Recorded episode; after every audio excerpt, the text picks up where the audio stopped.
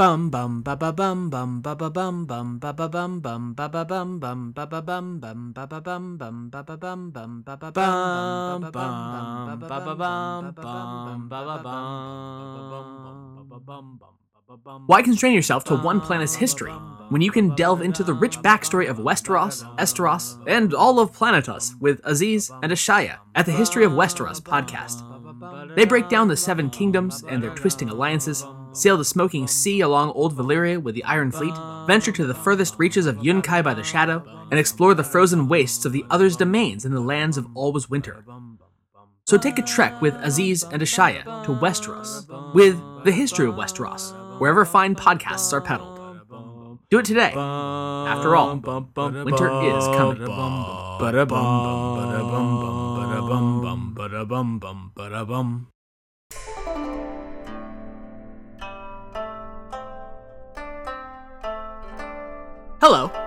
And welcome to the History of China. Episode 134 Golden Cupboard Flickering Shadows. When last we left off, the newborn Song dynasty, under its founding emperor, Zhao Kuangyin, aka Taizu, had pulled off a fantastic judo maneuver and supplanted the later Zhou regime by turning its own strength against it.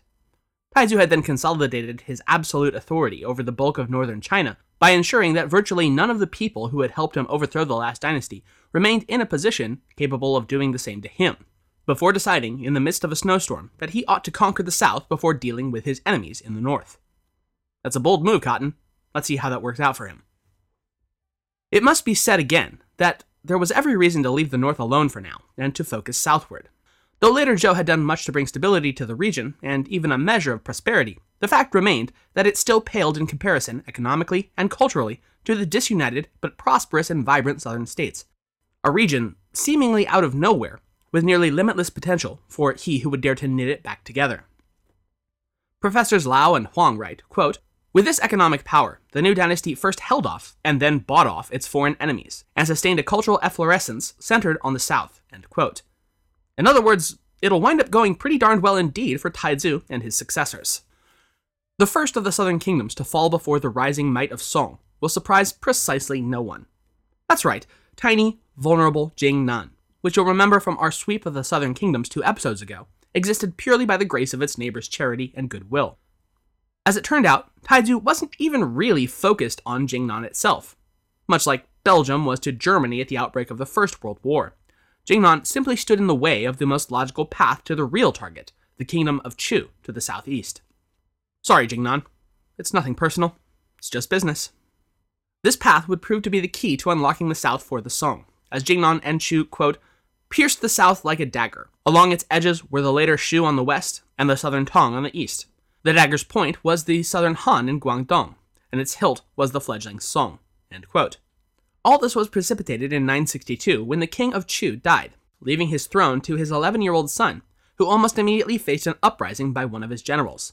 The young monarch, or more precisely, his court, somehow thought it would be a great idea to send a call for aid to Kaifeng and the Song imperial court, to which Taizu eagerly responded in the affirmative. Why, yes, I'd be more than happy to liberate your lands from you, I mean, for you. I'll be right there. The so called relief army traversed through tiny Jingnan, terrifying its ruler into immediate submission. But by the time it had reached the border of Chu, well, wouldn't you know it, the revolt had already been suppressed. And I guess we won't be needing your help after all, Taizu. Thanks anyway, but you can now head home. Wait, why aren't you stopping? Taizu? What are you doing? Taizu, stop! But the Song force had no intention of stopping, much less heading home without its prize, the Chu capital, Tanzhou which within three months fell before the unstoppable Song military juggernaut. This time, the emperor seems to have let his forces rather more off the leash than his earlier conquest of later Zhou, possibly seeing less of a reason to force them to toe the line in terms of discipline, since this was, after all, more of a shock and awe expedition than it was a conquest with intent to live and govern there thereafter. As such, rumors spread far and wide, telling of riots in the streets, mass looting of the city, and even wild reports of the Song troops practicing cannibalism which on the whole seems a little bit unlikely. Regardless, with the 17 prefectures of Chu firmly in hand, a first in more than 50 years for any northern dynastic power to hold so much territory south of the Yangtze, and an additional quarter million households providing not just taxation and manpower, but all the riches the Southlands had to offer rich stores of rice, fish, tea, silver, copper, tin, and iron flowing into the north. The conquest of Chu not only threw the Song military machine into overdrive, but also completed a strategic objective that was arguably at least as important. That is, in taking Chu, Song had managed to completely isolate and entrap the Sichuan kingdom of later Shu, which found its access to trade via the Yangtze, as well as its communication lines to southern Tang, suddenly and completely cut off. Later Shu's ruler, named Meng Chang, no doubt rightly guessed that it was all just so much build-up to an outright invasion of his kingdom by a Song state drunk on victory. Seeking out whatever allies he could to thwart such an imminent attack, in late 964, he dispatched a series of secret emissaries to northern Han, seeking out a defensive alliance against further Song aggression. But their journey was long, and Song coin was plentiful.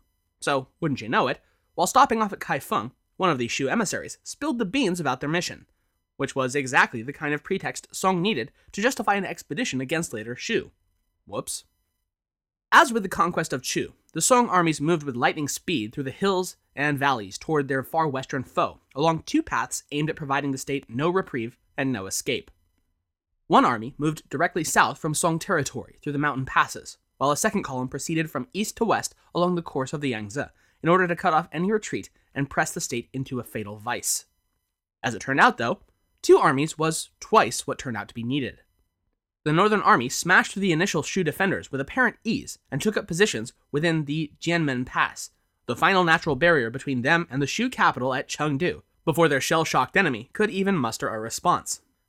The Shu reinforcements were led by the reportedly incompetent son of the Shu ruler, however, and when they wandered into the mountain pass, clearly under bad intel, they were ambushed and overwhelmed, leaving the path open and clear for the Song army. Within just two months, later Shu had been forced to surrender to Song, a war begun and over so blazingly fast that it had reached its conclusion before the Second Song army had even arrived at the theater of war. This time, the victorious Song armies were let completely off the chain, and they commenced with a brutal slaughter of surrendering troops, raping, and looting. This proved too much for even the defeated populace to bear, and Lau and Huang write, quote, Distressed and fearful over what might happen to them under the Song occupation, over 100,000 discontented peasants and surrendering soldiers rose in rebellion against their occupying forces. Pacifying this rebellion took the Song armies almost two years until the end of 966 to complete. So remember, kids, it's almost always better to be gracious in victory as well as defeat. In the aftermath of this PR nightmare, Emperor Taizu took swift and decisive action by removing all but one of the commanding officers, the only one who did not permit his troops to loot or pillage from their posts. But it wasn't just because they'd been total jerks that Taizu punished his commanders, but at least as much because the cost and time it took to suppress the revolt virtually ate up all the profits the initial conquest had netted the state. Plus, it had delayed the further plans of military operations by those two years the pacification had taken, which is to say, it was a royal screw up. But there was at least a lesson to be learned from such a debacle, and one that Taizu took to heart in the future. Going forward, he would always, always be sure to keep all of his troops under tight discipline and keenly aware of the price of their losing control. The next expedition undertaken by Song would wait a further two years, and seems to have been one born more out of sheer opportunism than overall stratagem.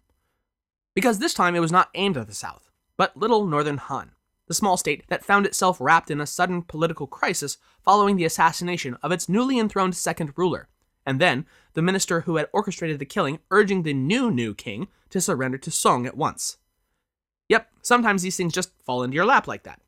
Taizu sent forth his armies in early 969 and had surrounded the Han capital and beaten back the reinforcements sent by Han's Khitan allies. Over the course of the next three months, the Song force attempted to divert the nearby river to flood the city and force its capitulation. But when those efforts failed and the siege dragged on, it became clear that military morale was dipping dangerously low among the Song troops, and the cost of maintaining this operation was spiraling quickly out of control. When heavy spring rains sowed camp diseases among the besiegers, and reports of additional Khitan relief armies approaching from the north reaching his court, Taizu, at last, and reluctantly, agreed to call off the siege and pull his armies back. To heck with Northern Han. Who needed it? No, Taizu had an even better prize in mind that would quickly put any thoughts of the failed siege out of his troops' mind. Southern Han sat on the southern tip of China like an oyster, just waiting to be plucked and devoured, and Taizu now intended to add that pearl to his collection.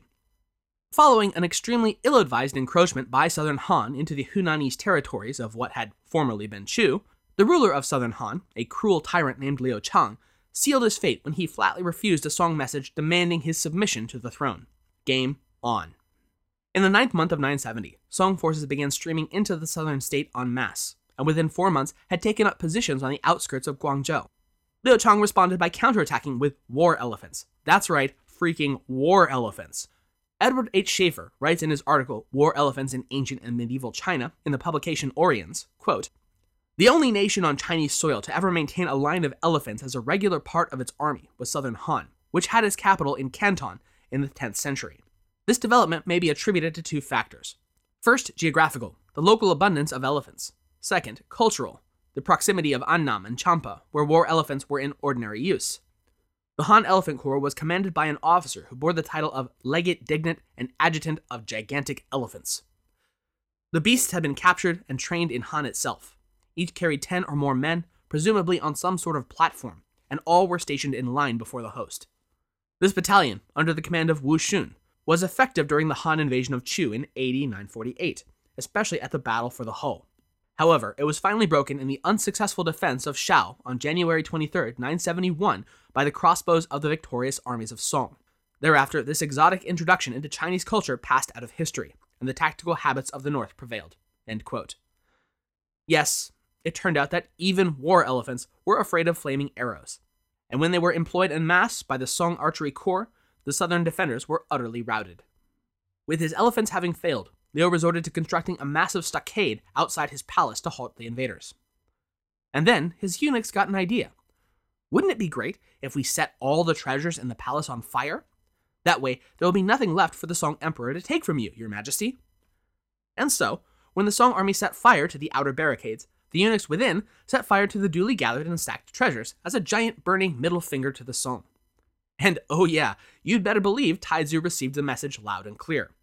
When all was said and done, and southern Han was under the Song's thumb, Taizu ordered those arsonist eunuchs all gathered together and cut down where they stood. Even so, despite this loss to the royal treasury, Taizu was still able to add more than 170,000 households and 60 prefectures to his rolls, so it wasn't a total loss. By this point, Wuyue, on the Yangtze Delta, had been brought under Song dominance as a tributary state through little more than negotiations and an understanding of the clear inevitability of what was to come and so that left just southern Tang as the last truly formidable state left standing against Song. It was by far the wealthiest and most populous of the southern kingdoms, with some 881,000 households across 33 prefectures. And as such, Taizu wished to avoid bruising that particular peach before he could pluck it, and aimed for a peaceful annexation rather than the ravages of war. He had high hopes for this strategy, especially given that he had by now been able to completely surround the state to the north, west, and south. This had been partially accomplished in the early 970s when Southern Tang had accepted an inferior but not quite tributary status, wherein it accepted the use of the Song dynastic calendar system and received its messages as state level edicts.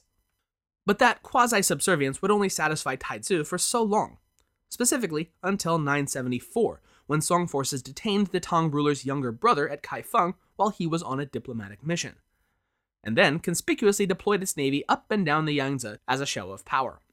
This was followed up with messages from the Song court demanding that the ruler of southern Tang personally journey to Kaifeng to pay his respects to the throne.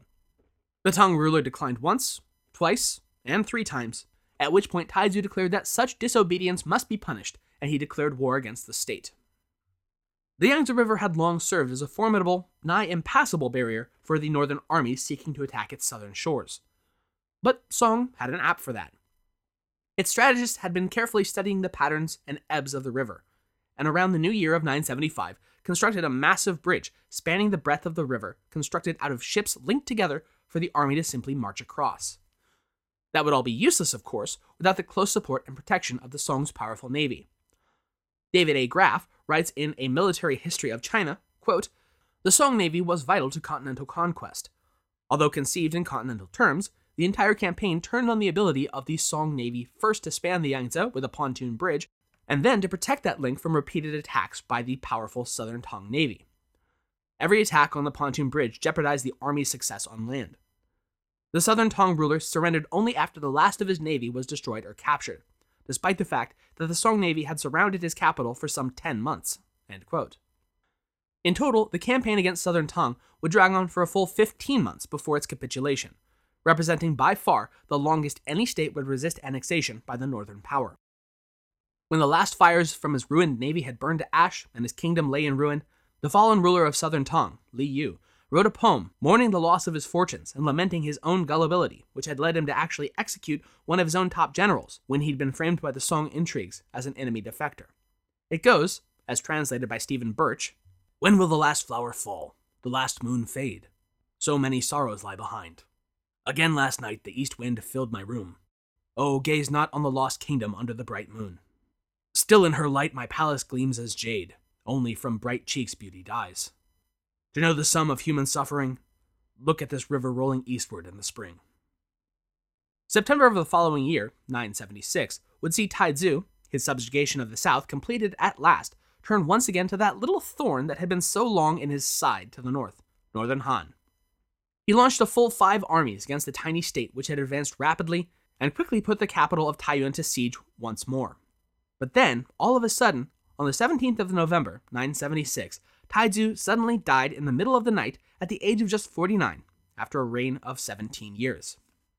This unusual event was blown into a full on scandal when, inexplicably, Taizu's younger brother, the Prince of Qin, Zhao Kuangyi, succeeded Taizu to the throne, in spite of the deceased emperor leaving four sons, with the eldest, Crown Prince Zhao Dezhao, 25 at the time. As for just why this highly irregular succession took place as such, well, that remains speculative and rather mysterious. The perfect soil in which folk tales and rumors are grown. Sima Guang tells of one such delightfully improbable tale. Apparently, at some point following his seizure of power from later Zhou, he had had a conversation with his mother, the Empress Dowager Du, on her own deathbed in 961, who asked him why he thought he had been able to become emperor. When first Taizu refused to answer, she pressed him again, at which point he replied, I gained the empire thanks to the accumulated merit of my ancestors and you. But his mother rebuked him. No, it was actually because Guorong left a child to rule the empire. Had he left an adult ruler, would the empire have been yours? For the sake of your posterity, you should be succeeded by your younger brother. Tears in his eyes, Taizu could only nod his assent and mutter, Dare I not follow the Empress's teaching? At this point, the Empress Dowager ordered the Chancellor, Zhao Pu, who had been present and listening to the whole interaction, to record this decision and seal the document in a golden cupboard. Thus it was upon Taizu's own death 15 years later that when his wife, Empress Song, ordered her eunuch servant, Wang Zhelong, to fetch the crown prince to be installed as the new emperor, the eunuch, himself knowing all this somehow or another, and that Taizu's intention to pass the throne onto the Prince of Qin was widely known. So instead of doing what he was darn well told, he went running off to find Zhao Kuangyi, who then proceeded immediately to the palace to take up power. When he entered the throne room instead of the crown prince, the Empress was visibly shaken and stated to her brother in law, The lives of myself and my son now rest with you. To which Kuang Yi tearfully replied, Together we will ensure prosperity and order without distress. Which, yeah, wraps it all nicely up with a neat little bow, doesn't it? The funny thing about history, though, is that events are rarely that simple, and this whole the throne should go to your brother to avoid a child emperor conversation was nice and all, but doesn't it seem weird that Taizu had never bothered to rethink that decision once his son was you know, not a child anymore. Pretty strange. Moreover, the story goes on that apparently Zhao Pu waited until 981 to reveal the Golden Scroll to Zhao Guangyi, by then Song Taizong. According to Lau and Huang, quote, in order to curry favor with him. However, the timing of this supposed revelation is not credible. First, if these events really happened, why did Zhao Pu not reveal them in 976, when Taizong needed to legitimate his own succession? Second, why would Taizong want the issue of succession reopened after he had already been on the throne for five years? End quote. Hmm, curiouser and curiouser. But it gets even stranger, because further rumors speculate that it might have been Guangyi himself who was responsible for the death of Taizu, specifically to seize power for himself. From John W. Chaffee in Branches of Heaven, a history of the imperial clan of Song China, quote, Indeed, some give credence to the popular speculation that Taizong murdered his brother the sound of the axe in the shadow of the flickering candle, or Chu Ying Fu Sheng, as it was commonly described, if not personally, then at least through intermediaries. The account goes that Guangyi had gone to the palace the night of the emperor's death, and had been alone with him in his quarters. Emperor Taizu's servants, standing outside and at a distance, noticed that his shadow on the window appeared to flicker and dance unusually, appearing to move quite a lot, as though he were dodging something. They then heard what they described as the sound of an axe falling to the ground or into a post from somewhere in the palace grounds, though they were unable to determine exactly what or where it had come from, since the several inches of recently fallen snow muffled the sound, and the emperor bellowing, Do it then! Do it well! Later, he fell asleep and snored tremendously, but by the next morning, according to this account at least, the emperor was found dead, supposedly found as such by his very brother. Suspicious indeed, but nothing was, or has ever been, definitively proven against the Prince of Qin, who that next morning would indeed be enthroned as Emperor Taizong of Song, who would go on to title his new reign era Taiping Xingguo, or the ascendant state of heavenly tranquility, apparently implying that he was better than his brother. Still, this account is pretty thin, to put it mildly. It seems somewhat more likely that Guangyi had simply confirmed his fraternal succession with the already dying emperor, especially since no concrete evidence of foul play was ever turned up. Nevertheless, throughout his reign and across time, the suspicion of this potential murder mystery has hounded his legacy. We'll delve further into Song Taizong next time, but I'd like to spend the rest of today focused on Taizu and his legacy. As the dynastic founder, his impact on the empire he had reformed was singularly important to its overall arc through history. His unification of China was remarkable for its military ease and rapidity, but even more so for the level of leniency he showed his foes, both foreign and domestic. The people of the states he'd conquered, though subject at times to immediate military wrath, were granted amnesties and relieved of the most onerous taxes and corvée duties. Their soldiers were mostly returned to agricultural and the fittest enrolled in Song armies.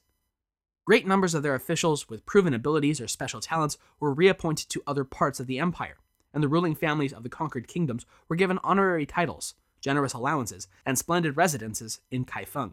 Some members of former ruling families were even given court appointments. They might well be living in a cage, but Taizu made sure it was a comfortable, gilded one. Taizu's mastery of political manipulations was evident in his running circles around the two Li's attempts to conspire against him in 960, employing a deft combination of crushing military might with political cunning and rapid conciliation with the lesser members of both governors' courts and armies. Likewise, he ensured the unwavering loyalty of his military governors by tying them all by marriage to himself, and in fact, all of Taizu's empresses were daughters of his Jiedushi. Though his career and throne had been made as a military commander, once emperor, Taizu rarely took to the field of battle personally. Nevertheless, his presence was ubiquitous in every conquest. The battle plans were one and all personally drawn up by the emperor, and his troops and their commanders never held any doubt as to who their ultimate and absolute authority was. Much more than a simple, if effective, warlord, like so many of his predecessors, Taizu held a certain je ne sais quoi of absolute and overwhelming authority and command that would differentiate the state of Song as a lasting empire rather than ephemeral warring state. It would, of course, be impossible to understand Taizu's total grasp of power and the effects that that would have on the state of Song thereafter, though, without looking at his right hand man, Zhao Pu. In the 12th century continuation of the extended Zizhi Tongjian, historian Li Tao wrote of Zhao's reply to the emperor's question of how to secure a lasting and stable empire. Zhao is written to have replied, quote, The source of previous troubles was none other than the regional military governors becoming too powerful, rendering the dynasty weak and its vassals strong. The solution is to whittle down their power, check their revenues, and appropriate their crack troops. It had, in other words, been the progressive devolution of power and authority to the regional and later on even local levels that had led to the collapse of the Tang dynasty and would require a return to the absolutist centralism embodied by the early Tang and Han states to forge the fractured empire back together for any significant period of time. Moreover, though, it could not rest on an individual leader's sheer charisma, since as soon as he would inevitably die, such a cult of personality would refracture and unmake the whole enterprise. Instead, Zhao argued, successful forging of a lasting dynastic order would require embedding absolutist power into the administrative structure itself, which would then supersede any individual ruler's lifespan. To that end, the power of the military governors needed to be curtailed permanently.